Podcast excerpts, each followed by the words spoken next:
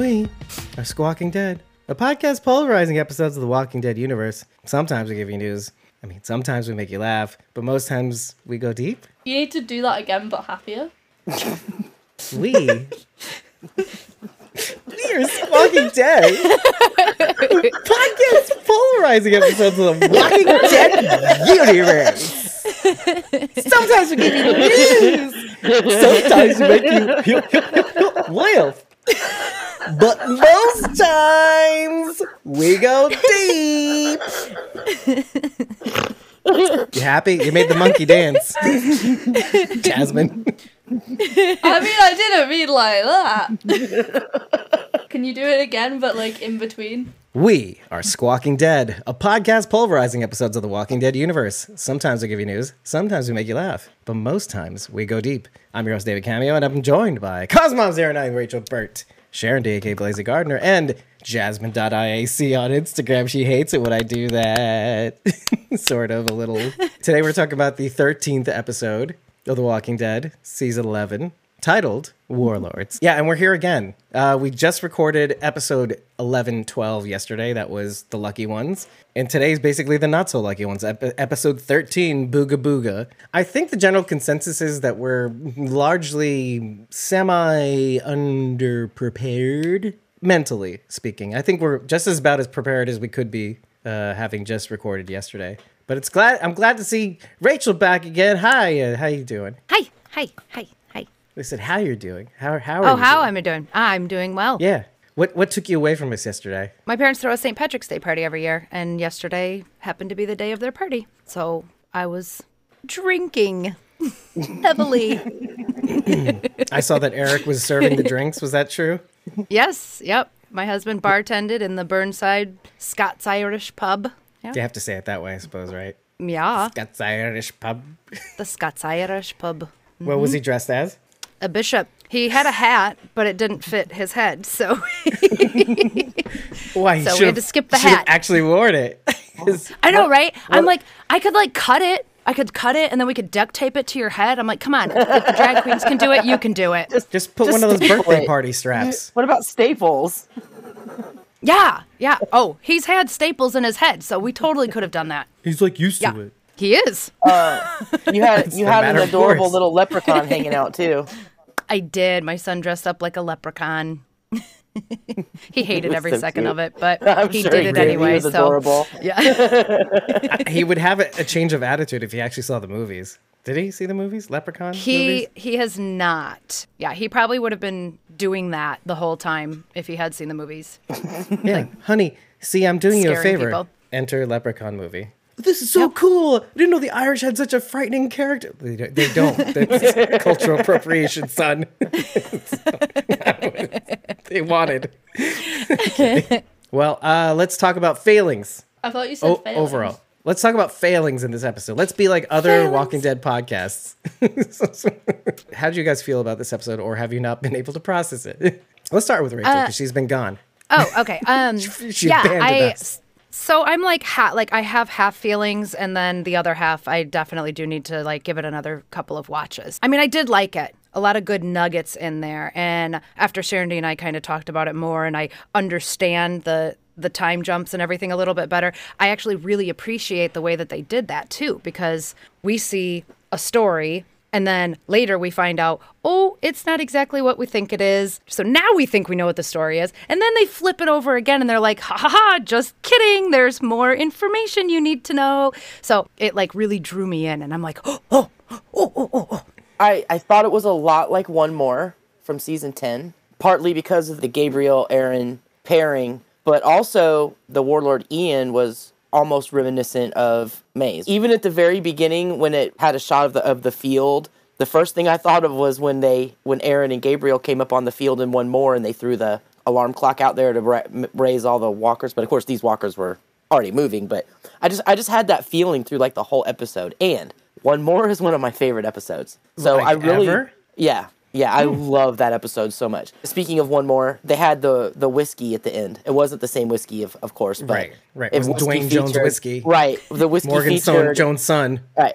The whiskey featured heavily in this episode, just like it did in and one more. So overall, I really liked it. And I liked the timey-wimey stuff. I really liked that, especially after I went back and watched it a couple of times and figured out exactly what was going on. But that was kind of reminiscent to me of the entirety of season 4A of Fear, where you were jumping around, you know, and they kind of told you this was before, this was after, but it just had that same kind of feel where they were just jumping around in time and you were seeing all the different aspects of the stories from different points of view and stuff. And would you say this episode was a thinker or not?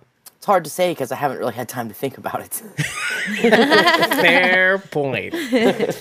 I really enjoyed this episode, but on my first watch through, I was like, wow, what's going on? Like, everything was, like, so intense, and it literally, like, got to, like, the end of the episode, and I was like, it's over? It, like, felt so fast, the episode. Mm-hmm. And then on my second watch through, like, I was kind of getting to, like, try and, like, understand and piece together things. But what I really loved about this episode was, one, the character of Carlson, because he's just, like, absolutely crazy. But you get to see, like, throughout the episode, the little tells. Little tells that he's crazy, but also, like, he gradually gets more and more crazy.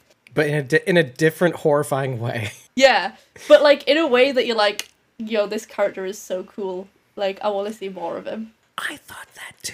That's it, but, like, I felt guilty feeling that way. Like, oh, he's probably going to kill our people, but, man, I hope he sticks around. Yeah, and it kind of solidified, like, the Commonwealth as actually being bad. Because up until this point, like, we're getting, like, little nuggets, suggestions of corruption, and obviously, like, the class divide is a problem, generally speaking. But, like, we finally revealed that, like, what Lance is doing does kind of make him a bad guy. When up until now, I've kind of had, like, mixed feelings on it. Right, okay, let's hone in on that, and then we can make our way. But what about Lance in this episode makes him a bad guy?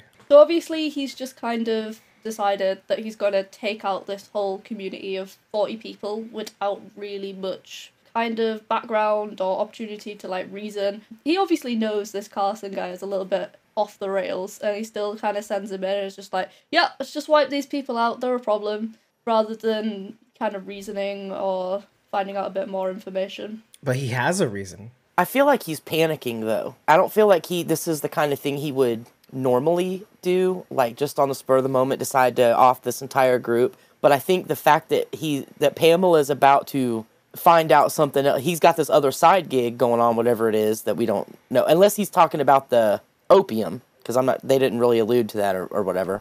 But what she's going to find out about this side gig, and it's going to jeopardize the plans he's got for Alexandria and the other communities, and she's going to be pissed off at him. So I think he's panicking, and the only thing he can think to do is to get it over quickly, and that's just take these people out and get his stuff back without having to get Pamela involved. I'm not sure that's something he would normally do. Okay. Right. So whatever the side gig is, do we know what the side gig is, though? Or are you articulating a specific side gig? No, the only thing I can think is it might be the... he says, I sent resources to the other thing, which he didn't say what it was. And so it might be the opium fields, maybe? I don't know, but that's the only thing I can think of. It seems like the most important resource that's on that caravan, which got hijacked, was the guns. Yeah, right? I don't see him necessarily selling guns to the opium fields. I feel like it's more likely something a little bit more serious.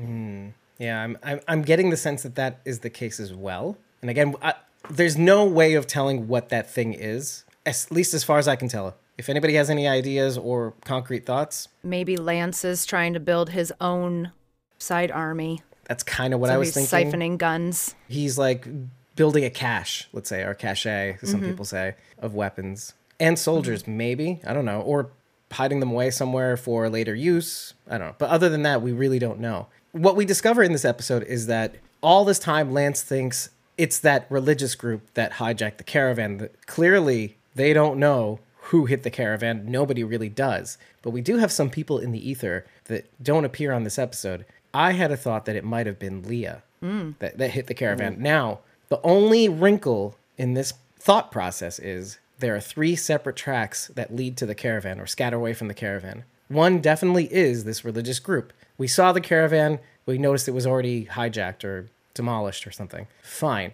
And then there's the guilty party. And then there's another set of tracks. Or maybe we can clarify. Does anybody have any thoughts on that first? I don't know who it could be, but I was a little confused when he Ian said, oh, we found it like that, so we just took the stuff. Like, whoever initially attacked the caravan, why didn't they take all the goods? And if they didn't want the things, what was the purpose for the attack? I don't think they took anything from the empty caravan, though. I don't think that religious group did, at least. Yeah, I think the religious group just kind of saw it, was like, ooh, is there anything here? And then kind of was like, oh, there isn't. Right. Left. And there wasn't anything there, so they got it. I mean, I think whoever hit it originally, it took everything, including That's exactly the words he used. Yeah. It was already hit. So what about the thoughts about Leah Shaw? Because she's still in the wind. Between the throat slashes on the soldier, which I'm convinced is... That was the... Yeah, well, wasn't it the lady? It was the lady, not Annie. Lady. Is that her name? It was, yeah, it was her. I think that was that soldier. The woman with Negan? Yeah, the woman with Negan. Okay. Yeah. Okay. Of the 3 Commonwealth soldiers that Maggie meets on the road, or Maggie almost hits on the road. I know I'm bouncing around here, but all this might make a little bit more sense based on what some of the things that Ian says kind of alludes to. We've met cannibals. It's like, why couldn't it have been the Ferals that attacked the caravan? They were really clever in trapping Connie and Virgil. You know, putting down signs, putting them back up again so that they would get misdirected or whatnot. Yeah, but to, like, slash their throat, because obviously we saw Connie and Virgil, like, fight them. And they weren't necessarily, like, that good at fighting. Like, if you had a gun, you could take a feral out.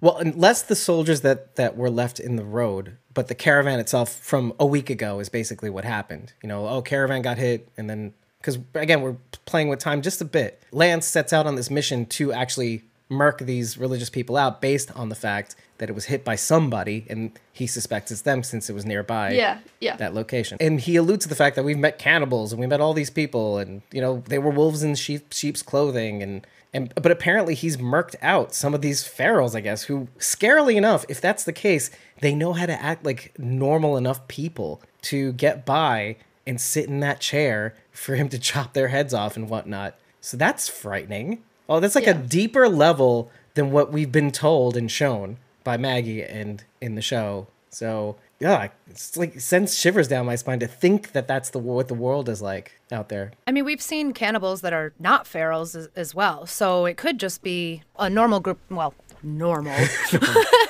Could be, what's his name? Gareth. Yeah. Guys like it could be Gareth's. Right.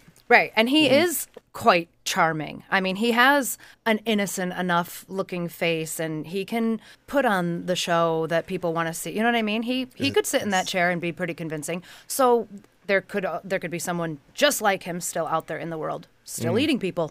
Andrew J. West. Yeah, I'd hit that. What? Anyway. It's pretty dude. What? Just like Carlson. I mean, look, I like bad boys. He's got a look to him. I'm not mad at his face. Yeah. He's definitely one of those veteran B actors. I forgot to get his name. Jason Butler Harner. Who played Ian? Ian, as a character, I thought was really interesting because when we first see him, like, he's super intimidating, right? And so they want us to see this scary bad guy. But, you know, then he starts talking and sharing his experiences and, like, all these people that have come to offer help. And it's like, you understand why he's so untrusting. You know what I mean? Like, he's actually being really smart and cautious around these people that he doesn't know. Like, he's actually a pretty good leader, you know, for his people. So I did feel bad for Ian in the end. I think he's the flip side of Maggie because neither of them trust the Commonwealth. Or like a mirror, maybe even? He's kind of acting the same. Well, yeah, maybe that's what I meant, more a mirror. But it's also a warning about what could become of Maggie if she doesn't fall into line, which is why they sent Daryl there. Oh, that's interesting. In the 6 months later scene from episode 9. Yeah. Right. Mm-hmm. That could be why they sent Daryl there. In his armor this time. Mm-hmm. Send a message. Unlike the last episode where he was out of armor to send her a message. So, we're friends. Yeah. See, look, Daryl's still in his white trash outfit. So, okay.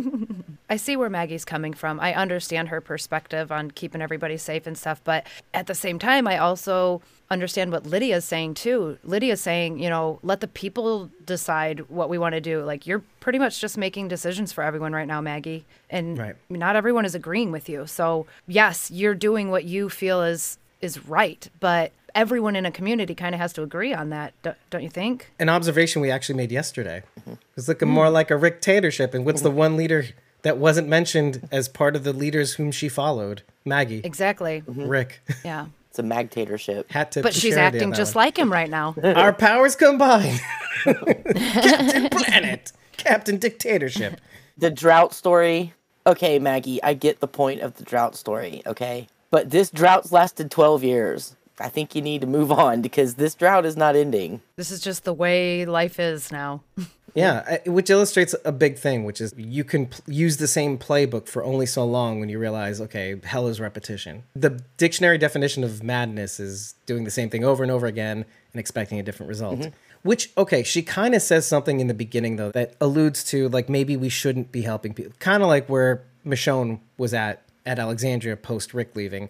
Like, maybe we shouldn't help people. Maybe, you know, maybe I should change that part of our playbook, like, is to not help people. Because our resources, just like Pamela said in the last episode, our resources are already spread thin, so you want to spread them thinner by helping people that we can't afford to help, which I kind of liked. This episode really nicely jumps from the last episode to this one also, which...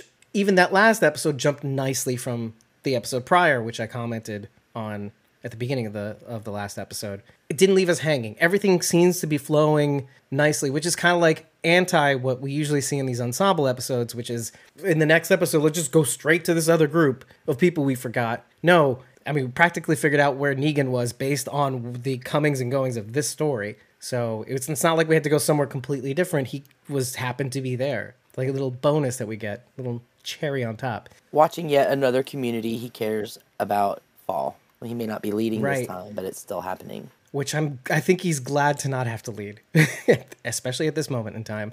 And even then, like, he's following this woman who, you know, again, the second in command formula, right? Like, if anything at all, this woman seems to be the new leader at this point. Is that fair to say? And he's just willing and happy to follow her. Kind of like he was a little bit Maggie in the mid-season premieres and stuff. Look, he likes leaders. He's got my Maggie coming after happy her man. Was he happy about it though? Oh, happy about what? Having somebody else lead or what? No, having to follow Maggie and like in the premieres, like you were just saying, he wasn't happy about being there. He tried to leave every chance he got. Well, as soon as it stopped being fun, right? When was it fun? I mean, he was like, oh, as long as she's making these decisions, like, oh, as long as I get out of here alive. And it's like, oh, I'm not getting out of here alive, so I'm a bounce. No, you stay there with the Alden grave. I'm good. I'll just go now, thanks. No, none for me.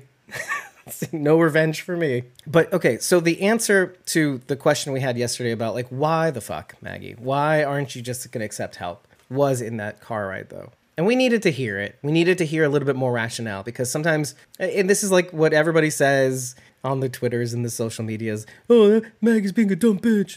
Okay, oh, slow down, buddy. I didn't say it, somebody else, probably. And why do you think stupidly, Maggie? Oh, you're supposed to know better, Maggie. It was like, well, this is her rationale. Her experience is her rationale. Imagine somebody who's been traumatized by years and years and years of communities falling, for starters. This is the recent history. And then having that story in her back pocket about her father's pride, you know, about like sticking to his guns, sticking things through, getting by until you pass a difficult situation. Well, yeah, of course. So I get it. Is this something Rick would have done? Maybe. Actually, had Rick been around, you got this little spirit of Rick in Maggie, even though she probably would hate hearing that. Maybe, I don't know. So I get it. It's the answer at least, and even if it's not a good answer to have, it's an answer, and which is what the episode is supposed to tell us. In that moment, I kind of had a even more respect, because I still respected her, just like Elijah did. I still had respect for her decision, even though I don't think it was the right one. We alluded to that also, yes, in the last episode too. I at least understood where Maggie was coming from. Like, I understand her perspective, but like you just said, I don't agree with it. I still think it's the wrong call. That's kind of how I feel like. As I said yesterday, I was there with Maggie. I was like, yeah. I wish I could make that decision, but I probably wouldn't. I didn't need that, personally. Elijah said, oh, the cows were hungry. She's like, yeah, but we made it through it. Yeah, but cows don't revolt and destroy your town because they're hungry. They're beasts of burden. You know, I mean, people and cows are different. Cows aren't going to kill each other. Right. They're not going to. Yeah, they're not going to eat each other because they're so hungry. Well, you've never seen it before, so you don't know if it happened. cannibal cows. That'd be new. Lydia's right, though, in that she should have consulted other people and not making the decision for everybody. Yeah. Right. Yeah, that was the main thing that we put a finger on in the last episode. Like, with everybody whispering in her ear saying, hey, it's not so bad. Okay, but well, why don't we ask the better question as a result of this episode? After everything that transpires in this episode, because some of us here, I haven't said a thing. Some of us had said, well, Jasmine specifically, that this is what makes the Commonwealth a little bad. Or bad. I don't know. Is the Commonwealth bad? So after this episode, is Maggie more right to have? I don't see that opinion, as the Commonwealth action. That was a Lance action. But he's not the entire Commonwealth. There are a lot of people in the Commonwealth that aren't getting shit on by Lance. But if Lance has as much power as he does to be able to do these things, then that is a part of what the Commonwealth is. Whether Pamela knows about it, whether it's supposed to be like that is another thing. I don't disagree that it's a Lance thing, but given the fact that Lance has so much power, it becomes a Commonwealth thing. If that's how the Commonwealth runs, though, it's like, oh, Commonwealth, fueled by Lance. Like, you know those advertisements? They could have decided to fuck over Alexandria and Oceanside and Hilltop because they decided not to join him. They could have done it right then. They were so weak. They could have wiped Alexandria out in a second, but they didn't. They were trying to bring them in. This other group, even though we know that they didn't do anything, or we suspect that they didn't do anything, they don't see that. And like I said, I think that's Lance panicking. I don't think that's something he would normally do under the guise of the Commonwealth. So while I'm not saying the Commonwealth doesn't do bad shit, but what group in this entire universe hasn't done bad shit of some kind in order to stay alive? So I wouldn't say they're bad. I would say they get shit done, and sometimes you have to do bad things. Which does actually go back to Gabriel's sermon at the beginning of this episode, too, because he talks about sinners, and we've all sinned. We've all had to do things in order to survive, which does kind of put an interesting umbrella on even the I would say the Commonwealth's action, but it really isn't the Commonwealth. It's really Lance taking control of a specific situation, really. Because even like in the last episode, I think Aaron says, I forget who he's trying to convince, but he was saying that at least 90 or 99% of them are good people. So how are we to judge the Commonwealth based on first of all, who's in charge, but second of all, on a small, a minority of people, let's say, which is a good, something really interesting to bring in to our, our day-to-day lives. How or why will we judge a whole based on a few as a group? I kind of like that. Which is kind of great when we start to analyze this series in particular, because we have to judge the merits. We have to judge the value of the Commonwealth based on an intricate series of value-based propositions, right? Yes, the Commonwealth is run by Lance effectively. And this is the question. Wouldn't you say that this almost answers the question that we had asked basically every episode? Would it be better if Lance was running the Commonwealth or Pamela? Because I'm thinking to myself, and I'll start first, is that Pamela would not have done that. Pamela would not have done what Lance had done. Pamela would have probably left, because we know from the last episode, Pamela would have probably just left well enough alone. I have enough troubles inside these walls to deal with, to not cause and create bigger problems outside these walls. It doesn't matter that they got all these guns. Let's say they don't know where we live, and even if they do know where we live, we have the resources to take them out. So leave well enough alone. They need bullets too, by the way. So when they run out of bullets, those guns are useless. But perhaps if Lance wasn't under Pamela, then he might not have made such a rash decision on the matter. Could very well be. He was panicking because he didn't want her to find out about his whatever his side thing is. So I definitely agree with that. Maybe he wouldn't have made that decision otherwise. If he was in charge and had no one to answer to, he might have, gone about things in a different way, or maybe left it alone entirely. Even if they don't know where they live or whatever, those people with guns in their hands, an unknown entity of people, you don't know who they are, you don't know what they're capable of, there's a lot of them, they're still a threat to anybody traveling, or the opium fields, if they stumble on that or whatever, they're still a threat, even if the threat doesn't last long. So, I can also see why Lance would want to take them out, aside from Pamela finding out. We having seen them now know maybe they're not, but that guy wasn't particular. He had heads on his fucking wall, skulls of people that presumably they murdered. So I'm not saying he was the best guy either. So they could have still been a threat, even though it wouldn't have been a big one. Throughout this whole episode, I kept thinking Carlson is like this dark version of Aaron, at least now. It seemed like he really, really enjoyed this outreach program. It really tickled his fancy. Like he was somebody that was in the CIA, but in the I would say the Walking Dead formula, but it's really the Commonwealth formula. It allowed him to be, for the privileged few who get this chance in the Commonwealth, having this position of outreach allowed him to be this better person, which he embraced, this Zen mantra person. The Commonwealth is the self you were meant to be, ?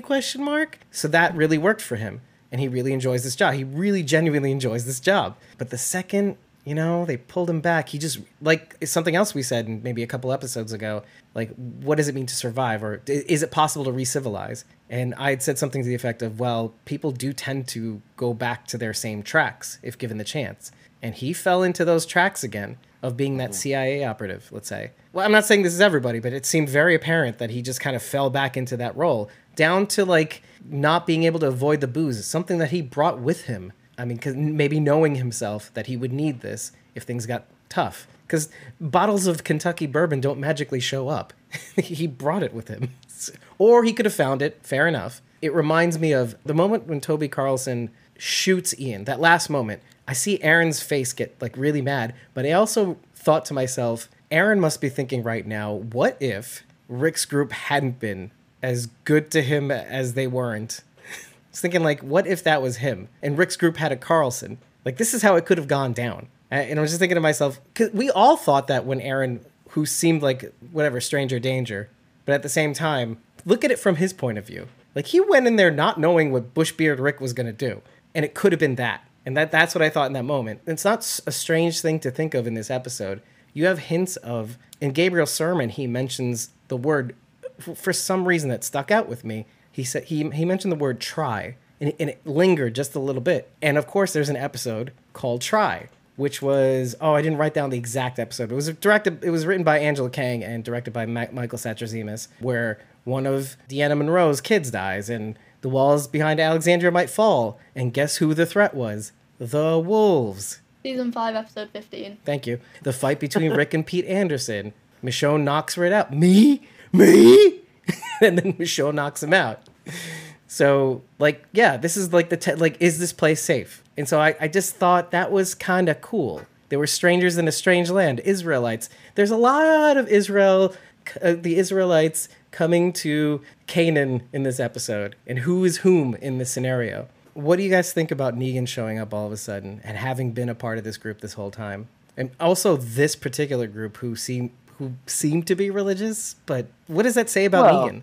I mean, we know Negan can play the part. I mean, he did it with the Whisperers, and I mean, it's got to be better than being on his own. They seem to like him okay. He didn't seem to have any drama with any of them, and nobody there knows his past. He doesn't have Maggie staring him down constantly like she wants to stick him with the crowbar. So, it's probably a little relaxing. It's like, oh, finally I can breathe again, But even in Alexandria, people there knew what he did. So, he never really had a chance. So here he can start over. I'm interested to know, geographically where all this is going on, because I mean, it's been a couple of months, and he has to have been there for a while. So you mean the apartment complex itself? Right. Are they somewhere in between our communities and...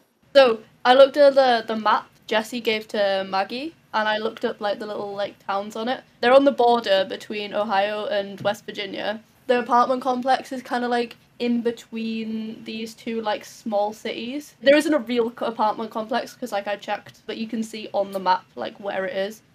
Is the Riverbend where it's circled? I think that's where the apartment complex is, which doesn't seem very far away from where Hilltop is. Is Hilltop in West Virginia? No, but it still falls within Virginia. But it's very they close must to be. So they're in between the Commonwealth and our settlements. They're basically theoretically right in the middle. So they're Maggie, and they're ranging really far away from Hilltop. Then I mean, it just seems like it's a really long distance. Yeah, it is. It's definitely a long distance from the other settlements. Are they still, Lance and everybody's still at the Alexandria camps, or have they gone back to the Commonwealth, and this was, ranging out from the Commonwealth, so Aaron's at the Commonwealth now? That's what I'm trying to figure out. When did Aaron go to the Commonwealth? Yeah, so, because obviously it's on the border of Ohio, and we don't know exactly where the Commonwealth is, so it could be pretty near the West Virginia border, or it could be further into Ohio, we don't really know, so it could theoretically be quite close to the Commonwealth. But it's definitely quite far away from, Alexandria, Hilltop. Rachel knows where the Commonwealth is because of Dover Hills. See, I don't forget shit. I can... Wait, where is it? Closer to Toledo, is that possible? Dover Township. It's kind of northern Ohio. Oh, wow. Then it's actually only about 50 miles away. So Dover Township is a real place, but the city listed on the invoice that Carol finds, that's not a real place. So right. That's why Dover Township was my best guess. Okay, well, the distance between this apartment complex and Dover Township is, like, approximately 50 miles. Okay. And by car journey. Forget by car. Kidding. Well, there's no by horse and carriage on Google Maps. Yes, there is. Okay. Just do bicycle. So by car journey, it's about an hour and 20 minutes. Uh-huh. Okay. And obviously, if it's right between the communities, there's reason enough that they would be passing through there. But Maggie would be at Hilltop. I mean, they were at Hilltop, so... I mean, where is Hilltop in relation to... the apartment complex is what I'm saying. Do we know approximately where Hilltop is? I think the apartment complex is that place that Negan circles at the Riverbend, which I'm showing the map right now in the edited version. But so there's a circle around where it says Riverbend, and I think that's where the apartment complex is, which isn't terribly far away from where Hilltop is supposed to be. Where is Hilltop supposed to be? On the map? So do you have the map flipped over? It's in the top right if you flipped it over. It actually says Hilltop. What? I can't see it. Then you don't have a good screen grab.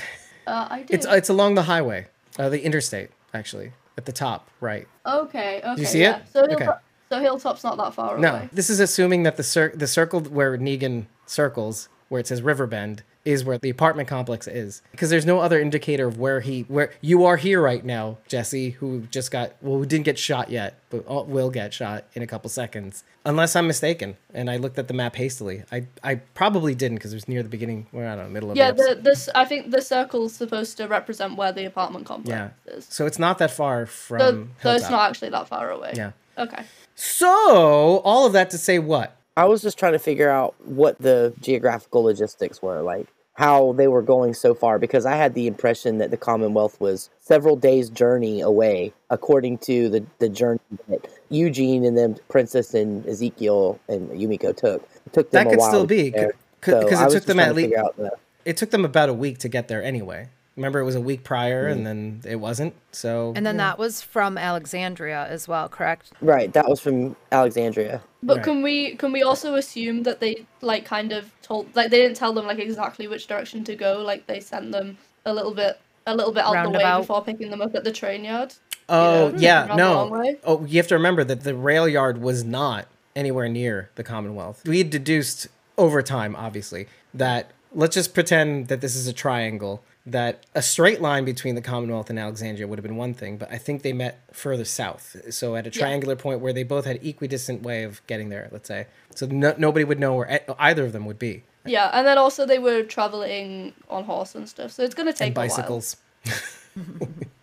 So, yeah. Like, I clicked on Google Maps and I said, like, how long would it be if you walked? And it was, like, a long way. Also, they went up to Pittsburgh to see Princess, right? I believe so. That's where Pittsburgh, they met Pennsylvania. Princess. Well, that's like way out of the way of of both the Commonwealth and. I was never sure where they picked up Princess though. I thought it was in and around. I thought it was Pittsburgh. That's also the nearest city, so like the nearest big city. Pittsburgh was where the last group she was with left her. Right? Isn't that the reference we got?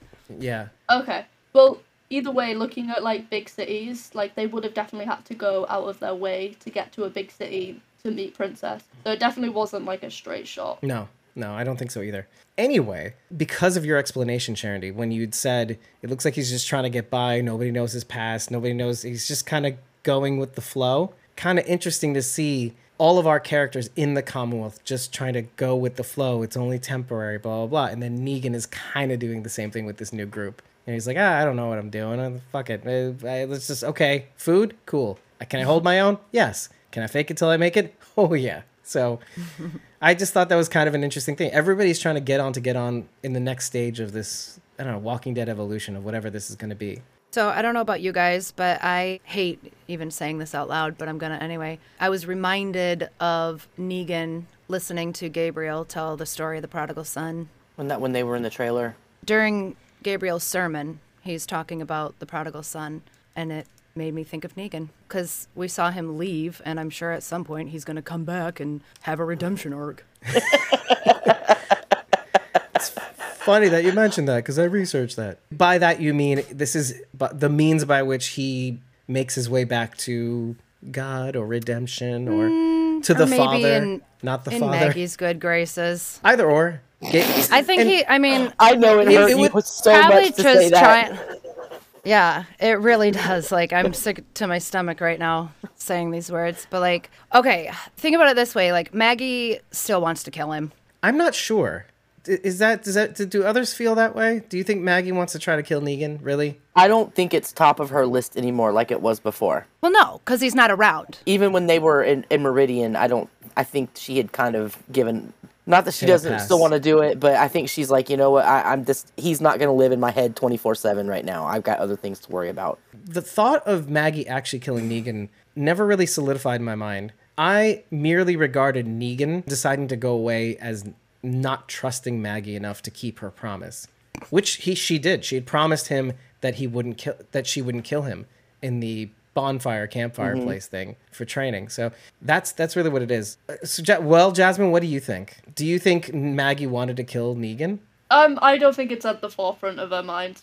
If she kind of saw, like, the opportunity or the convenience, then maybe she would. I don't think it's something like she's actively like, I need to hunt down Negan and kill him. Right. But I feel like, you know, if he was in her presence constantly, if he was at arm's length, I mean, the temptation might overcome her. That being said, obviously, Negan and Maggie are going to probably be working together in the next episode. Regardless of what is actually going on in Maggie's brain, I'm thinking about this situation from Negan's perspective. If Negan sees Maggie, he better have his shit and pants on. I mean, if I were Negan, I would be. Clearly, this woman wants to kill me. So if I see her... I'm going to be nervous. So what can I do to put my mind at ease? I can try and get back in her good graces. I can try and show her that I have changed. And I have admitted several times that Negan has changed. I recognize what an asset he can be right now. And I'm fine with that. Like, he is an asset. He's capable. He's strong. He's smart. He's all of these things.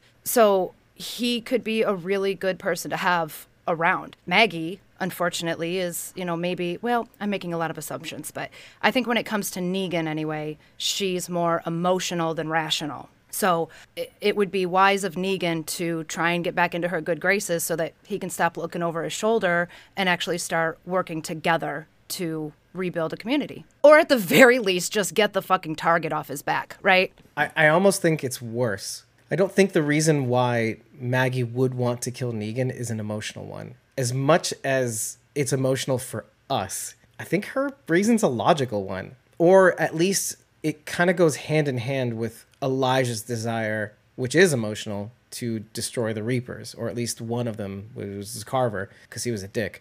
but he needed, like, some killing. Right. But, Josephine, etc. Sharon D's impression, that was really funny. Josephine. I think Maggie's reasoning, because of so much time has passed and the fact that Herschel is alive, I think there's a logical reason for her, or maybe like a symbolic reason for her. Well, this is what's just going to happen, even if she may not even feel that way anymore. It doesn't matter that these feelings have long since passed or that time has passed so far between the time you killed my husband. You're going to die. It's not even an emotional response anymore. Symbolically, that's justice in her mind. And so regardless of how I feel about a thing, that's just what should happen if this world is right in her mind. And maybe to tie it more to this episode, it's what should happen. I think Lance goes after that caravan, not because of those 20-something-year-olds who died at the hands of at the caravan, whomever killed them. That's what he tells Carlson to get him motivated. It's like, okay, I'm used to that. That has happened under my watch. That hits me in the heartstrings. Lance goes, yes, as his back is turned. Yes, what an asshole! I got him. So, like, even though, like, at the time when he's looking at him in the face, I actually, like, in that moment I was like, oh, he feels bad for these kids. And he turns his back and goes, yes, emotional manipulation. Yes. Does that not indicate that Lance is potentially like a sociopath? Like, just no empathy, like just complete self-centered. You know. Well, there's acting, first of all, so there's that. There's always a bit of, you gotta play it for the audience. But there's also that other half of that, which is like, okay, bureaucrats. What are they if not grandiose? You have to be a certain way to be a politician. I think. It has less to do with gravitas than it is to be performative, let's say. You have to detach yourself in order to get the thing that you want, I think. Yeah, but I mean, like, he's basically indicating that he... Well, there's basically the suggestion that he genuinely doesn't care about them soldiers' lives that were lost. That it is just purely, you know, to be able to use it without showing any emotion, like any true emotion, would indicate that he truly doesn't care about them soldiers' lives. Well, the fact that he used emotion to manipulate Carlson does sort of indicate sociopathic tendencies. I'm biased. I'm going to just say this right out front. I'm a little bit biased towards Lance, let's say, because there's a part of me that wants to believe that what he's after isn't nefarious, or the system that exists, the role that he's had to take on in order to keep things running, has made him into something. He's had to keep this up. It's kind of like what we're talking about with social media, right? I still hold that he is part of a fifth column that is trying to bring down the upper echelon of the Commonwealth. That's what his side thing is. So maybe he's doing all this. He's doing all this for good reason. You know, it's like the ring in the Lord of the Rings. You know, you're holding this power for you intend to do good with it, but no matter what, you're still going to end up making you do bad things. But is his reason for doing, like, quote-unquote good not to do good, but for his own gain? His actions are going to be good for people, but that's not necessarily his personal motives for doing that. Does that make sense? But that's... Do you mean in general or in this specific instance? Let's clarify that first. Just in general. Yeah, in the specific instance, and that is if he is leading like a fifth column that is aiming to take down Pamela. People are going to be happy he's doing that, and some people will see it as doing the right thing. But for him, it is all about like getting that power potentially, if that is the case. I think it's all about his ambition, but he can frame it to other people as, oh look, I'm helping these trodden people, you know, and he can make himself feel better by framing it that way, even though ultimately. It's really his ambition. But then he does refer to like the Alexandria, Hilltop, Oceanside as the hick communities in Virginia. Did you say hip communities? Hick. Oh, hick. Gotcha. Okay. Yeah. That's what he refers to them as. Yeah. So obviously, which episode was this? He does potentially believe this one. This one? He calls it. I must have missed it. Yeah. Thank you. He obviously does believe that he's better than these people. Even if he is making out that he's doing it for their good, he still believes he's better than them. To whom does he refer to them as hick communities? Carlson. Right? Yeah, Carlson. Yeah. That matters, because he wouldn't say that to Pamela, because then otherwise, why am I doing this? Interesting. Okay. It's good to know. Fine. Then what is he using for these people for? He's using these people to achieve his aims. I feel like what Lance is trying to do is, if it is a power grab, I think all he's merely trying to expose is this is actually how things are running. It's actually been me this whole time. Pamela may stay up at night wondering how to best take care of everybody, but who's been getting the shit done? Me. I think this is his way of, and this is just, again, we're wildly speculating. We have hints of what he's trying to do, but we don't know why necessarily he's doing it. Even this expansion project, we don't know why. But if I take all the pieces and put them together, I'm just seeing a guy who's saying, hey, Commonwealth, and this may not work to his advantage. Like, this is how this is actually running. Well, yeah, well what about the class disparity? Oh, yeah, I was a part of that.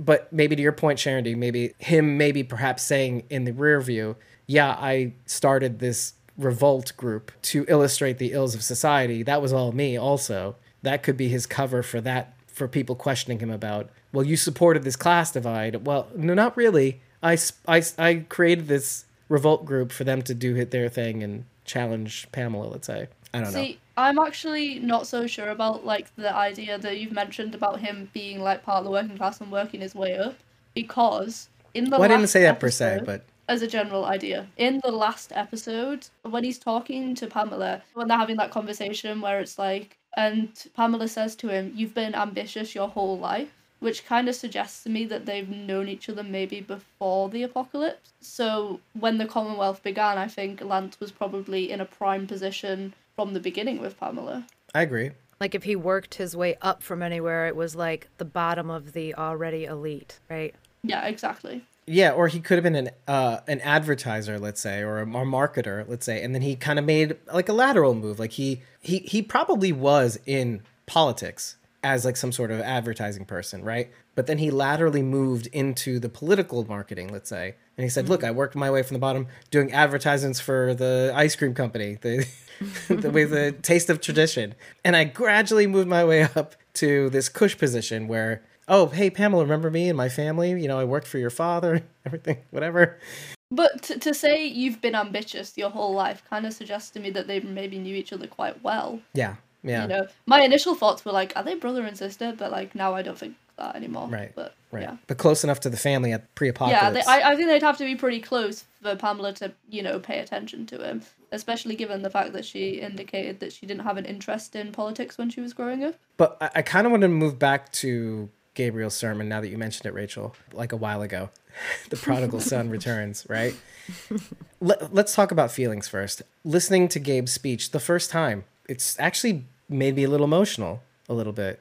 I kind of was a little worried about him when we last left him in 1109, when he wasn't able to hear God again, which is not necessarily the thing I was worried about, but more like, where does my faith lie? In whom does my faith belong, let's say, or who am I if not a man of God, but I'm really not a man of God. And then here I am, like you said, with one more, almost personifying the preacher with whom he was his like idol, let's say. He was talking to Aaron about this preacher he knew and how he wished he could be anything like him. And even when we meet him, like literally the first time we met him, I couldn't even imagine that he was anything close to that the preacher that he was, that his mentor was. But then you see him in this episode, oh, people clenching their butt cheeks. And then like, I'm like, oh, he's actually able to take this on. Like he's able to actually move past this.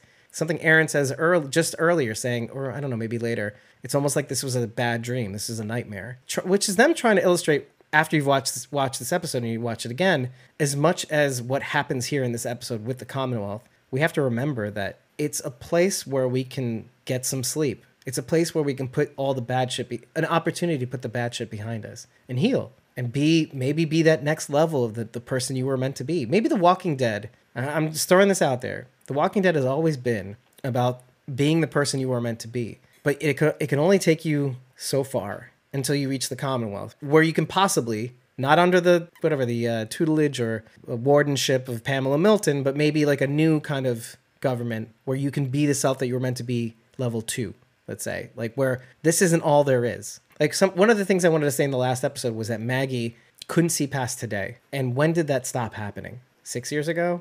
Wasn't Rick's whole thing in Alexandria, or rather Michonne's, we need to have something more. Look to the future. And even Eugene to Rosita, you're thinking about the future, which is where he decides not to reveal Max being the Stephanie. He says, you know, oh, maybe I should think about the future. Maybe I have a future still if Maxine is willing to hear me out and if I forgive her and whatnot, or if I ask for forgiveness. But going back to the nightmare scenario, Maggie can't see past today. Maggie can't afford to see past today. How else is she going to be able to do that without the resources? The Commonwealth is a place to see past today. Into a tomorrow. When Lance is talking to her on the stoop of Barrington House, he's like saying, oh, universities and concerts, and your son is going to be at, you know, up the creek and at a university. Can you even imagine that? And she's like, I can't even understand the language you're speaking right now, you bitch.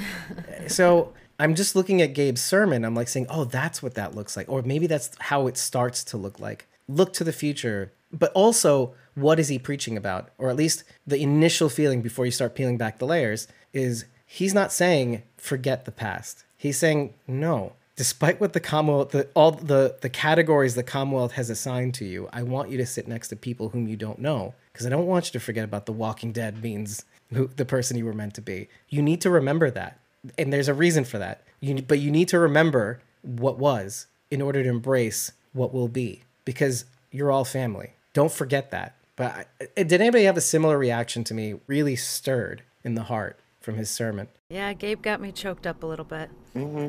What about it specifically? Yeah. Man, in the moment, I'm not really sure. It was hitting me hard for some reason. I think looking back now, I could tell that he was refinding his faith, finding himself in his roots again. Just, yeah, it really got to me, while still carrying all these lessons that he's learned along the way too. I mean, one being Maze from One More. We hear them literally describe what happened the last time they walked into a building like this. You know, some guy's got a shotgun and he's firing it because you stepped on his front lawn. I'm glad that Gabriel's able to refine his faith, but also keep that suspicious mindset, I guess. That's not exactly the phrasing I want to use, but he's still cautious, I guess. He has faith, but he's still cautious. I love it. And we got to keep this going.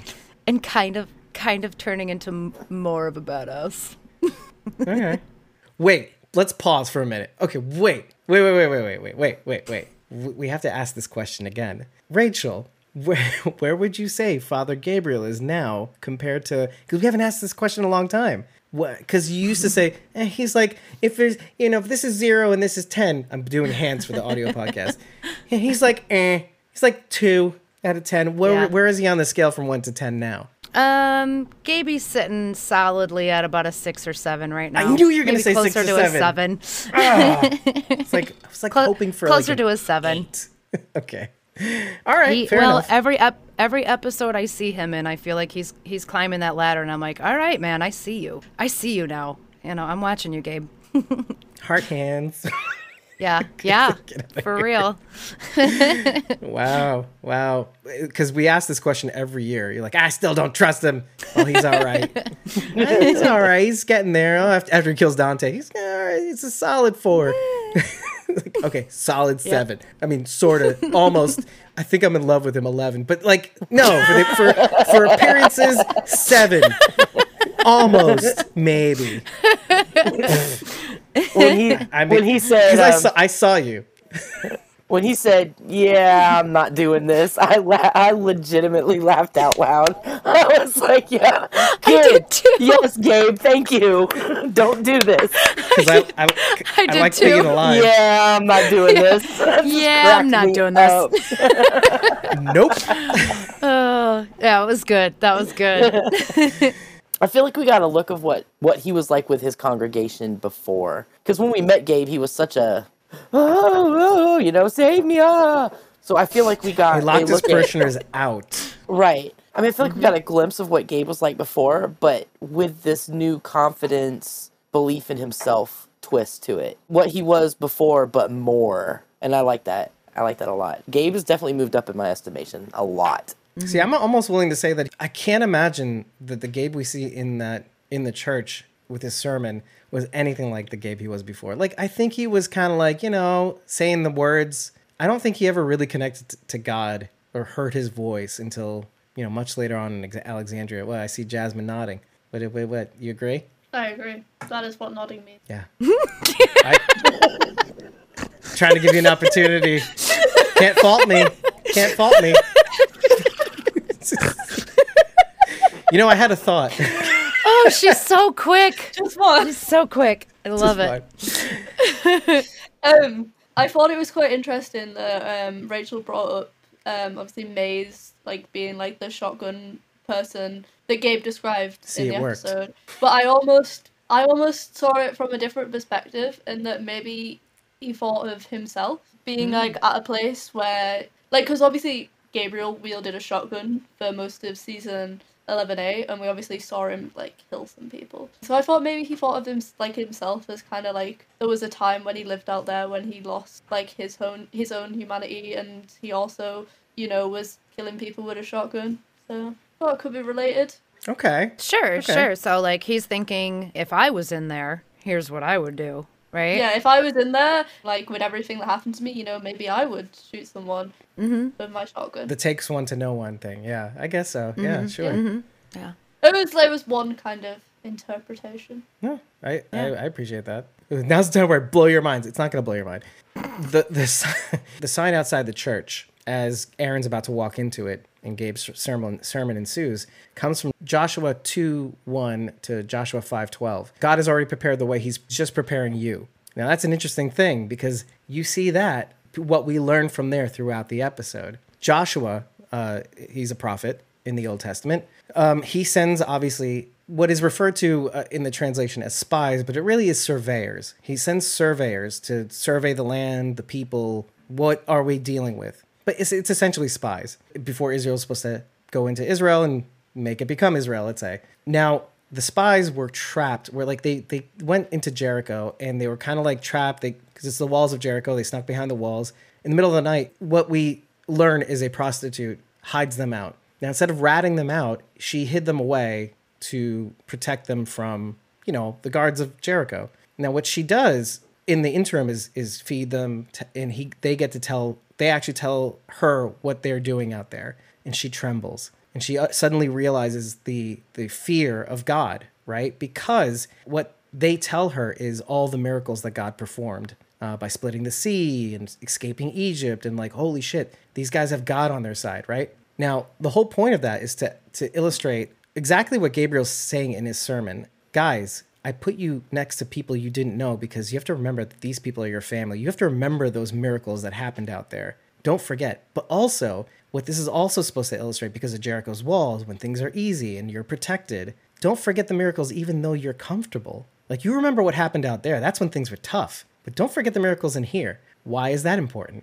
Because you have to remember from whence all things come, and it's from God, let's say. So even when times are tougher, even when things are not tough, when things are easy, just remember why that's the case, because of these miracles on the waters. We got the Red Sea once and the Jordan River again when the surveyors were coming in during flood season 2. He was making a point by doing that. But here's the thing, the sermon that Gabe is mentioning was from Luke 15:12, and this is where the prodigal son comes in, right? And the younger of them said to his father, and Israel is supposed to represent the younger son. The father is God. The young think they know better. They're unrestrained. They're liberal.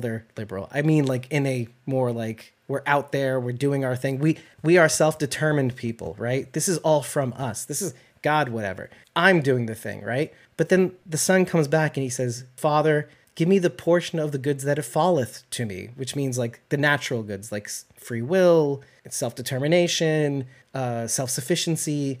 And then God says, and he divided unto them his living. You know, hey, that's what you're supposed to do, right? But God kind of flips the script. And he goes, that which I gave to you, I now give to all men. He says, well, you wanted the free will, but I gave it to everybody. So whatever happens from here on in, that's not on me. That's it's everybody. So you have to account for everybody that you meet on your path. Like, you can always come to me for forgiveness. You can always come to me for mercy. You can always come to me to atone, let's say. But I gave free will to everybody. You want self-determination, then you're going to have to deal with it on an even plane with all these other people whom I created. But, you know, you can always come back to me for my protection. You know, you can do whatever you want. That's what free will is, dude. So that's all this to illustrate. So when I look at this place that Ian and his followers, his 40 followers are, by the way, 40 days, 40 nights, right? Love that. Mm-hmm. I refer to it, the apartment that they're living in, as Jericho. This is the walls of Jericho. And Negan is shuttling in the priest. He's like, okay, you are technically, you and the dude, Carlson, went bananas, but you're technically like the spies. Now I can hold you in here, and I won't say, you know, I'm going to give you some kindness. By the way, at the end of the story, by the way, Rahab, the prostitute, is spared from the walls of Jericho falling as a result of Israel coming in, or God's wrath rather coming in, because she had spared them and gave them kindness. She and her family were spared. Anyway, all of this to say that, kind of like on the heels of the last episode with forgiveness, Eugene was forgiven by Rosita and Abraham. He in turn forgives Maxine, and he asks for forgiveness of Maxine for being an ass. All of this kind of plays into this story here. At the end of the day, when it comes to the Commonwealth, though this bad thing happened, we have to look at things from a larger view. We have to learn how to move past this, or at least learn that even though there is a flaw, you know, we might have to get past this because we need to all work together. 99.9% of all the people at the Commonwealth are probably really good people. So it kind of makes Maggie's story stupid a little bit, with Herschel being a man of God too, of all things too. Part of his pride was that he, you know, you want to outlast the people who want to take you over, but at the same time, is the Commonwealth that those people? Are they the same as that corporation that was trying to take her land, her farmland? I don't know. The Walls of Jericho story that didn't jump out at me, but I did kind of think about when he was talking about, or how he made them all sit next to strangers, and the comment he made was, when we're out there, we're all family. You basically accept these people because they're going to help you fight out there, but the same thing doesn't happen inside the walls. And he was questioning, like, why not? Which they really should be closer knit, and they should be looking out for each other because, as we've seen time and time again, when you get too comfortable, shit starts flying around, and you're going to need the person next to you to be just as good a fighter as you are so that you both survive this, you know? Or at least have faith in one another. Well, I mean, I'd take muscle over faith if I'm actually fighting walkers. That was kind of what struck me. He's basically telling these people, look, don't completely ignore each other because there may come a day where you need to lean on these people you now consider strangers. You should be just as tightly knit inside these walls as you would be out there fighting and killing to protect each other. He could be saying that to the people that came from Alexandria, even though they're not the ones in there. He could be just kind of putting that out there because they all need to stay together. And Gabriel now that they're in the Commonwealth. Yes. Now, I'm saying he's not saying it, but I'm saying this could be said to the people that he came as people from Alexandria. Because now that they're in the Commonwealth, they've all been split up and sent different places and different roles. They're not the close-knit group that they were. And it's because they're in the Commonwealth and they're split up. So I feel like that's something he could be saying to them. Don't forget that we're a family. Don't let the Commonwealth make you forget that we were a family. You fell into my trap. Fell into my trap. Because I'd always thought when it came to our group, the group that we've been following, that they are entering, let's say, I'm not saying they're entering the walls of Jericho, but they are kind of like the Israelites. They're strangers in a strange land called the Commonwealth, right? But what is the lesson if not? Have faith. As much as this place challenges you, I don't know, maybe it is the promised land. It may not be perfect, but if you lose faith in the fact that it could be better, or it could be the place which God ordained, or, at least the writers of the show, then it will be taken from you. Because these two verses kind of go hand in hand. Don't think that it's a self-determined thing. You have to have faith. You have to believe in this place to make it work. If you lose faith in this place as a place that will work, it will fail. The funny thing is that you and I, as viewers, we're viewing this place from all directions. We're seeing how, I'm not going to say corrupted, but the fast and loose deals that need to be made to keep this thing afloat. Now, if people, and this is going to go to the crescendo of this season, if people see that, they might lose faith. And they don't, that alone can make the walls of Jericho fall. So it does make you wonder. And it does go back to a question I had asked on this show maybe a year, 2 years ago, let's say. And this question had changed the way I looked at the world fundamentally.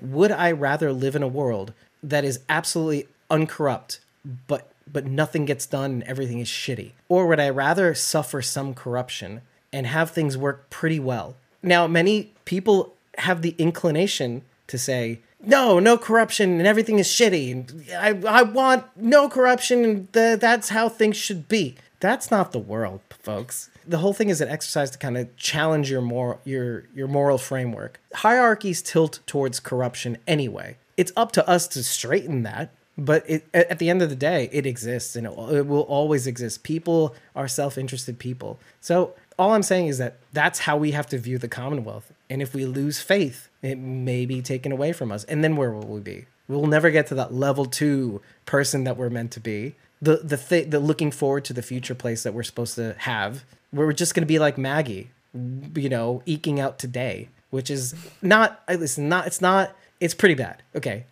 I don't blame her, but it's pretty bad. It's pretty sucky. I like sleep and I like maybe a chicken every night. Okay. Not just every 2 weeks. If that.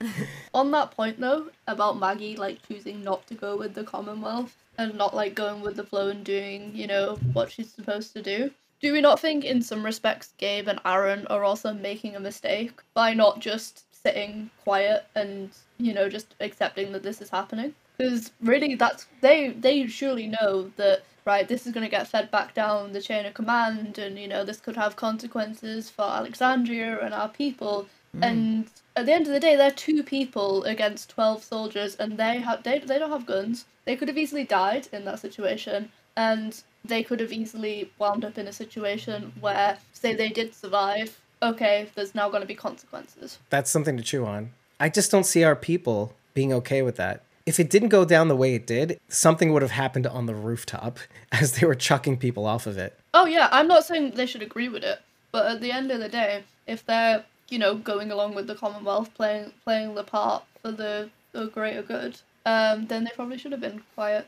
I think the reason why they're not quiet is that none of it's justified. I think even Carlson, well, I don't know. Maybe I don't know. Is Carlson still convinced that these people did the thing, that attacked the caravan? And that's actually a really good question when you really, really think about it. Is Carlson on a track, on his previous tracks? And it doesn't matter what they say. He's just doing the things he's used to doing. Or is he like still convinced that this is the thing, right? And it doesn't matter. And that people don't matter, maybe even. We're the Commonwealth. And maybe do our guys see that and say, oh, we're damned anyway, because this guy might kill us anyway. But you ask a good question. Aaron and Gabe were the only ones who didn't know the full plan. Yes? And Jesse. Yeah, even Jesse didn't know. Jesse didn't know the full plan either. Oh, and Jesse. Okay. Did the soldiers know the full plan?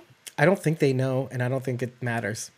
Well, that's what I was just asking. That's what I just asked. Do the troopers just know. blindly follow orders? I think they're just doing what they're told. I don't think they know. Or are these specifically like, as in, are these just like regular troopers, or are these is like Lance's special troopers that specifically kind of? I think they're just regular troopers. Mm. Okay. Yeah, that's what I meant when I just asked was Gabe and Aaron the only ones that didn't know? Like I assumed, well, obviously Toby knew what was going on, but I would have to assume that the soldiers also knew what Toby was planning to do, because like he needs them to back up. Oh, okay. He needs their backup when he starts killing people, or is he just going to assume that when they see him shooting, they're gonna be like, oh, time to shoot, pew pew pew. Like I feel like there needed to be a little conversation beforehand. You know, I'm kind of agreeing with Sharon D. There's two specific reasons why. One is what we just saw in the last episode. Mercer says to Daryl, "You got to fall in line like the rest of these people, right? Everybody has their role to play. They're always watching." There's a bigger reason. Yeah, they're always right. And it doesn't even matter if they're always watching. It's the just like religion, which is heavy throughout this episode, which binds and blinds, you know, binds people together, but also blinds people to any other way. It also blinds them from their own ambitions, let's say, or what we're talking about, naturalism, like the self-determination, self-sufficiency, etc. Like, okay, but everything of mine is from God. But it applies to soldiers as well. The second point is it's not just about falling in line, and it's not just about that. What is the trooper class? This actually emboldens my theory about the trooper class. What is the trooper class if not a means to escape poverty? And what would you do to achieve that? Who would you follow? Anybody. Because you know you're making a difference and you're getting paid for it. And you're not starving. And you're valued. You know, you're actually valued for what you do. And is it like, you know, Milgram's theory of just, you know, you blindly follow orders because a person in a position of authority told you to do them, which is heavily associated with any military ever, not just the Commonwealth, not just the Walking Dead. Precisely. So Milgram was illustrating that that's inherent with everybody, though, not just in a military capacity, which I loved. Yes. But that kind of ideology is used a lot to control. Yeah. But you're illustrating a very good point, though, because the appeal to authority... Well, there's the appeal to authority fallacy, but then which is what was trying to debunk Milgram, but we do appeal to authority. Like there is that factor, you know, when given the option to do the right thing, we tend to follow authority because it's proven, or because it's just what's above us, because we fear consequences, et cetera, or we fear to stray from the pack, which of course, what is a trooper if not the pack? That's more... going on to like social normalization theory. Right. But they all follow. Yeah. Yeah, you all do the same thing. It's until like one person steps out of line that other people actually start to think that they can. Yes, exactly. Which is to Mercer's point in the last episode. So Rachel, that's the only reason why I don't think the troopers even know. They just see a man who is in charge and says shoot, and they better shoot, because that's how they're trained. I mean, that's Mercer, actually, when you think about it. But I don't blame them, because that's what they're supposed to. For all they know, these people still did it. It doesn't even matter if they did or didn't do it. We're here to do a job. We're here to follow orders. We are your tools. So really, they went into this situation, and only Toby Carlson knew what was going to happen. So, yeah. Okay, so that was my original question. Were Gabe and Aaron the only ones who didn't know? And Jesse, yeah. That now you're saying that oh no, everybody didn't know except for only Carlson knew. So only Carlson knew. So nobody knew what was going to take place in this building except for Carlson. That was my question. Yeah, sorry. Yeah. Did Carlson at any point tell the soldiers, hey, here's what's going to go down. I need you to, be ready to shoot if it comes, when this happens. Like, this is going to happen. Be ready when it happens. Or did he just say, fuck it, I'm going to do whatever I want, and fingers crossed that they have a faster trigger finger than the bad guys? It's funny. I feel like they don't even like him because of what he does to Crow. Yeah, right? Sergeant Crow. Are you there? Over. Yeah, I'm fucking there, dude. God, what? So, but when told to shoot. That's what they do. I mean, no, nobody likes their commanding officer in the army. It's a known rule. But you still follow. They say. Yep. Which is to say, like, okay, that really, because I don't like talking about the next episode. But at the same time, I see other people entering the building, like Carol, and then Mercer's there somewhere. And I think Carol's in a different building. I have that feeling, too, like, oh, it doesn't have to be the same building. Whatever. But regardless of the fact, like, what if Mercer gets involved? Who is he going to side with? And will he just follow his training? This could be the thing that splits our group apart. And this could be the thing that gets some of them killed, too. Because this is something we've been avoiding. Like, I mean, Alden is one thing, but then, like, one of our main characters, what if Gabe dies? What if Aaron dies? The thing is, though, I don't see... Say they do, like, send backup in, and Mercer and Daryl and Rosia shows up. I don't think even, like, with everything, like, with all the training they've done and everything, I still don't think they'd just be like, yeah, okay, I'll just shoot my friends. You might believe that Maggie's maybe done something bad because we've seen Maggie do something bad with the Reapers. But when you've got Aaron and Gabe stood next to her, you really think, like, Daryl's going to take the other side? Well, I feel like the people that probably are in most peril are Gabe and Aaron because they saw what actually happened. And if it came down to Carlson versus them two, even if they knew the truth, I think they may have a stink about it. They may fight out. They might fight. But if they start pulling knives and guns against anybody that challenges them or tries to kill them because Carlson... That could be disastrous for them because, look, you were told to follow orders. They didn't know. Let's just be honest. They didn't know what was going to happen, that they were part of a black op or something. But at the same time, that's not what it says on the papers, or I don't know, at least Carlson's papers. And then, okay, then that opens up a whole other can of worms because if there are more troopers, I don't know, I'm assuming, that are coming down to back up the troopers that are already down there, that means Mercer is going to be involved because... Remember, his authority was circumvented 2 episodes ago. So he may want to know what the fuck is going on down here. And he might be either at a turning point, I hope, because if he gets on to get on, that's bad for us, for all of us, because he's just going to follow the chain of command. I don't know if Carlson's above him or below him, but he might be below him. He is General fucking, that's his title, General fucking Mercer. Well, I was just sitting here thinking that if Carlson was the only one privy to the entire plan here, Lance could play dumb and say, what? Carlson did what? Oh my gosh. And like act like he had no idea what Carlson was going to do. I'm praying you're right. He could definitely deny knowledge. With the knowledge that he was prior CIA and that he's a little unhinged, he could use that, right? The drinking. Sure. Thank you for saying that. Whew. Sure. Now, with that being said, what does that mean for our Commonwealth reinforcement showing up? Are they coming to help Carlson in his efforts, or are they coming to neutralize the situation Carlson has caused? Right. What are the casualties, right? Mm-hmm. Or the collateral damage, let's say. Because now they're in something, right? Because now they caused something. This is like, I hope they don't do something like sociopolitical here. Like, oh, the U.S. was trying to... bring democracy and look what happened. So like, whatever.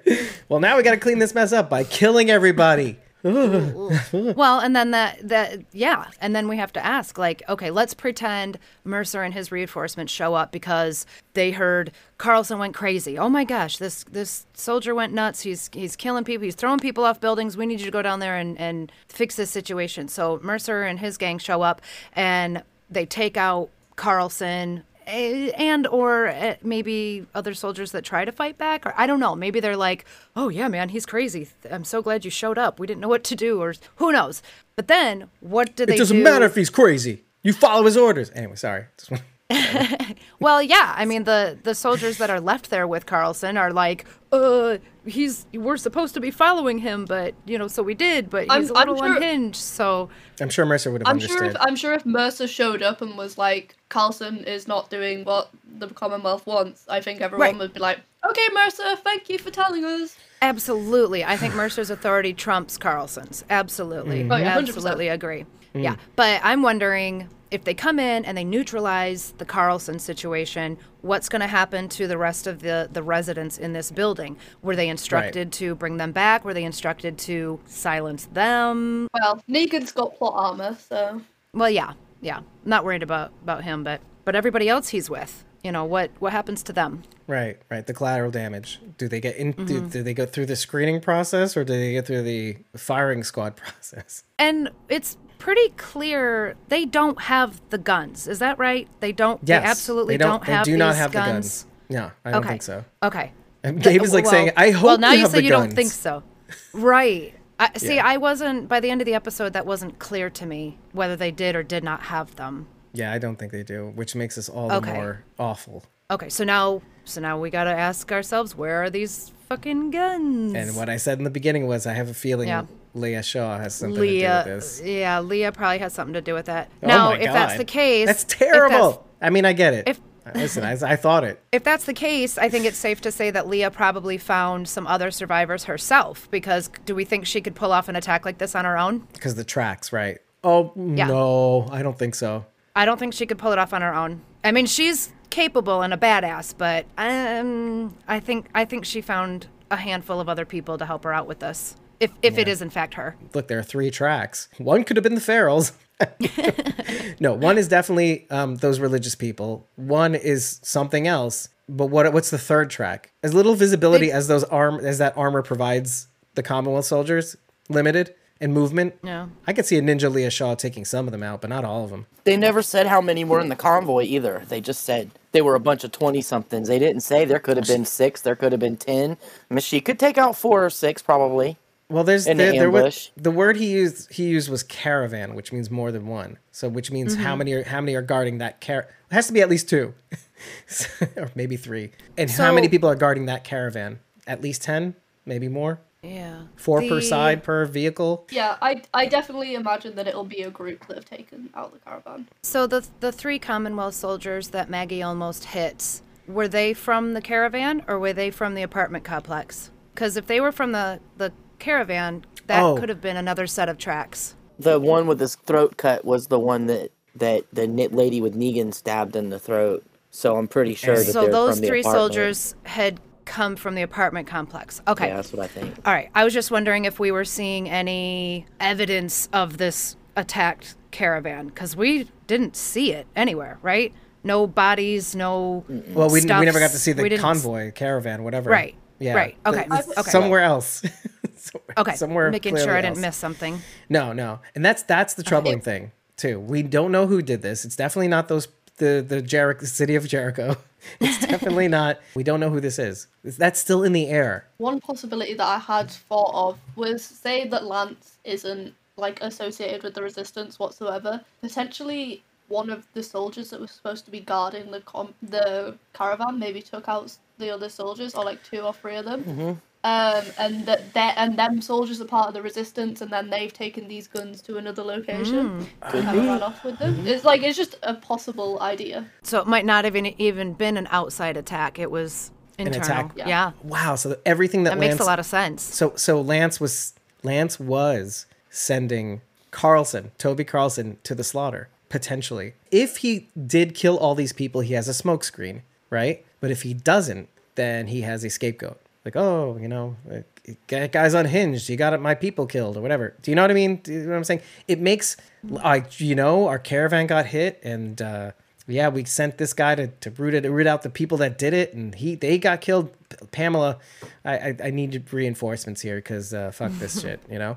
Meanwhile, they could have all been guns, like you said, Jasmine. They could have all been guns that were meant to get hit. because Lance is part of Resistance. Ooh, I like that. I kind of like Leah Shaw better, but I like that even better. Sorry, I like that. That makes more. That is something that nobody would have thought of because of Leah. I think that she's out there. She's out there. You wouldn't think that the enemy would be from in there. Okay, okay.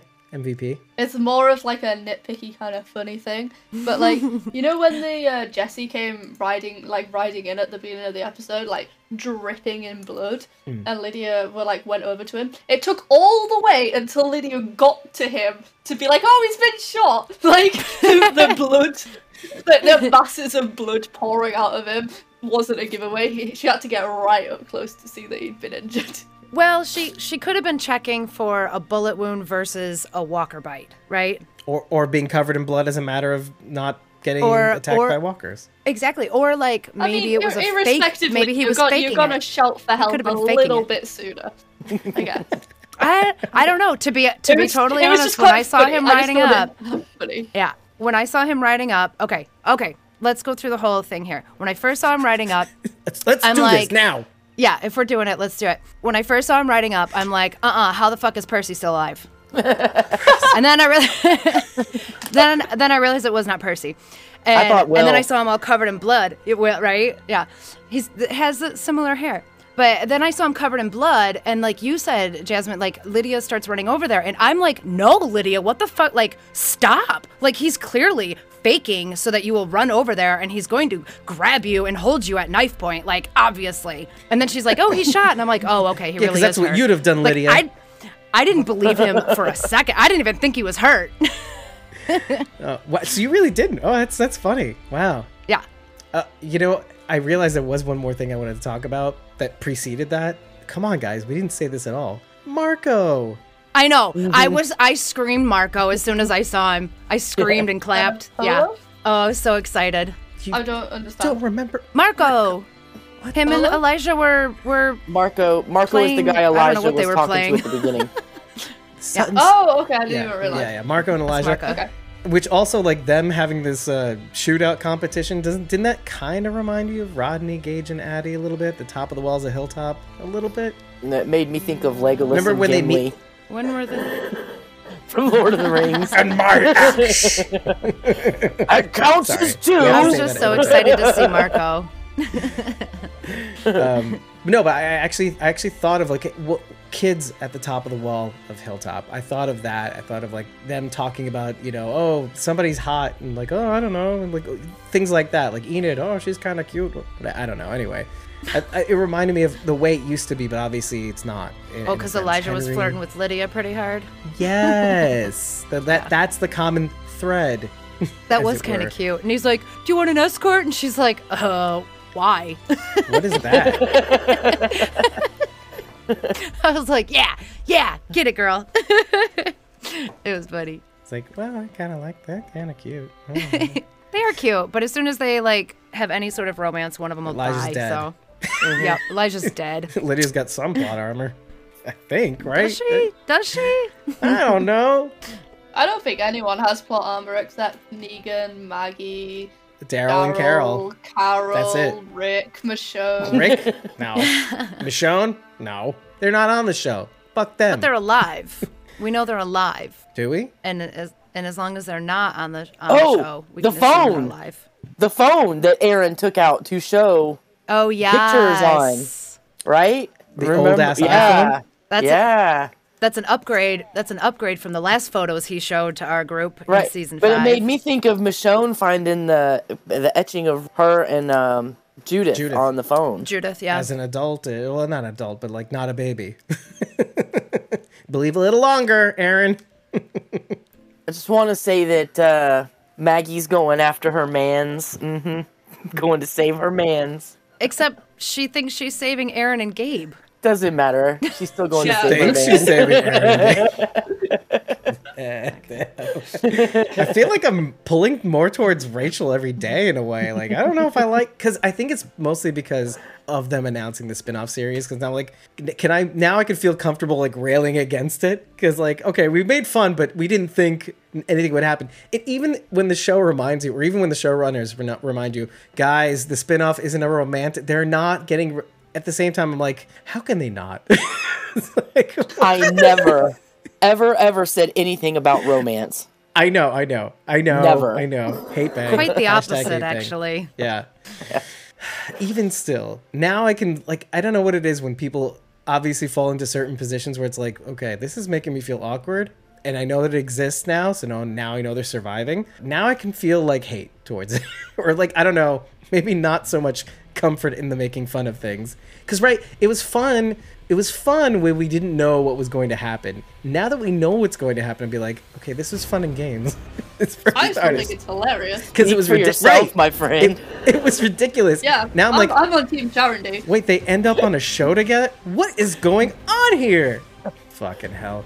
I do want to end off with on one note. If we are all wrapped up, I think the reminder of Luke 15:12 at the end of the sermon was really that I gave free will to everybody, you know, so in self-determination and self-sufficiency, you're all the same. Israelites and non-Israelites alike, you're all the same. But if you're willing to come to me, you know, if you believe, you know, I'll do my thing. I'll do my God thing. But the point is that you're all the same, which is basically what he's trying to tell the people in his church. We're all the same, which is to say, it doesn't matter if you're part of the Commonwealth or not. We're all the same. We're all just trying to protect our people. We're not animals, Carlson. You know, we all want the best for our people. You have to remember that. You have to remember what it was like out there. You have to remember what it's like in here. That, yes, it may be easy, but you have to remember where we came from. The miracles apply whether you're safe or not. So it's important to remember as we move forward when we're dealing with the Commonwealth and all the shady shit that's going on, that this is the last bastion. It is Israel here. This is the promised land. This is where we're going, people. This is it. Hell or high water. Literally. Jordan. Flooded river, Jordan. Anyway, and with that, everybody, thank you for joining us for another episode of Squawking Dead, a rushed episode, albeit a pleasant one. If you like what you heard, head over to ratethispodcast.com/squawkingdead and give us 5 stars as an eggplant. It's all we need to know that you love us, but tell us what you liked.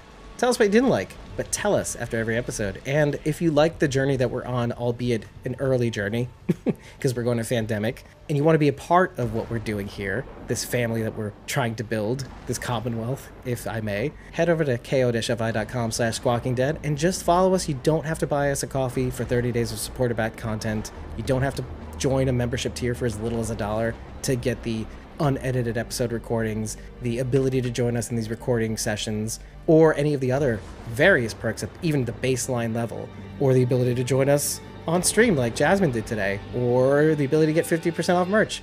You just have to follow us. When you feel like taking part, we're here for you when you need us, just like God is.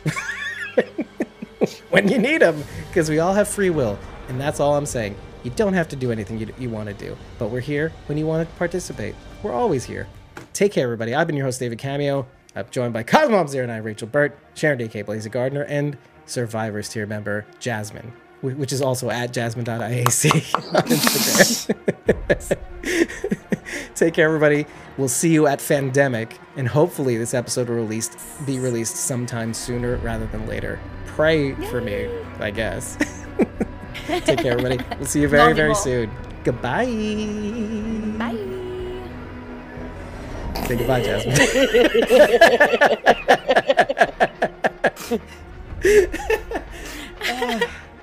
You make it good. You make it good, Jasmine. You make it very good. So, is this a safe space? Because I feel very attacked.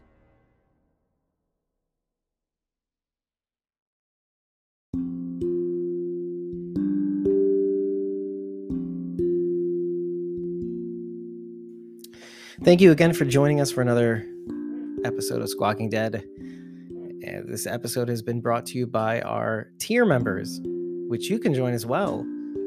It's a means of supporting us, but also it's a way of joining the family, getting behind the scenes perks, the ability to join us in the recording sessions, the unedited episode recordings, the ability to join us on Jackbox games, as well as getting 50% off the merch store. And if you are privileged enough, you can join the Survivors tier member Survivors tier, where you can actually join us in our episode breakdowns, like these people who are, well, let's start with jasmine.iac on Instagram, who joined us for this episode, lending us her thoughts, as well as Elisa Jones 71 on Instagram, ko-fi.com/fanartlindy. We've got X Prophecy Girl on Twitter, that's Bridget, and none other than at Real Ryan GM on Twitter. These folks get the highest perk tier. They get to join us in the episode breakdowns. They make these episodes possible, and they get a lot of privileges. Let me tell you, especially in our Discord. But let's not forget about our numerous Whispers tier members at Judith.Morton on Instagram, at Aiden the Raven on Twitter, at Tyler Phillip Cox on Twitter and Instagram, at RiasFan2 on Twitter and Instagram, at FrostedAngel67 on Twitter, at Sandy.D.Morrison on Facebook, someone who joined us just after we finished our premiere. So they technically slid in under the wire and joined us just after we premiered this on YouTube, which, by the way, you can follow us on youtube.com/Squawking Dead, where we premiere our episodes first and then upload the audio to our podcasts second. So you should be subscribing to our YouTube page at J13 Voorhees. That's J13 VOORHEES on Twitter and Instagram. Newest tier member, but longtime listener, longtime friend, whom I love. In any case, thank you again. As always, head over to ratethispodcast.com/Squawking Dead and give us 5 stars and an eggplant. Just let us know if you love us. But if you want to write more, like, tell us what you liked, tell us what you didn't like, tell us what you'd like to see more of, tell us what you'd like to see not so more of, but tell us after every episode.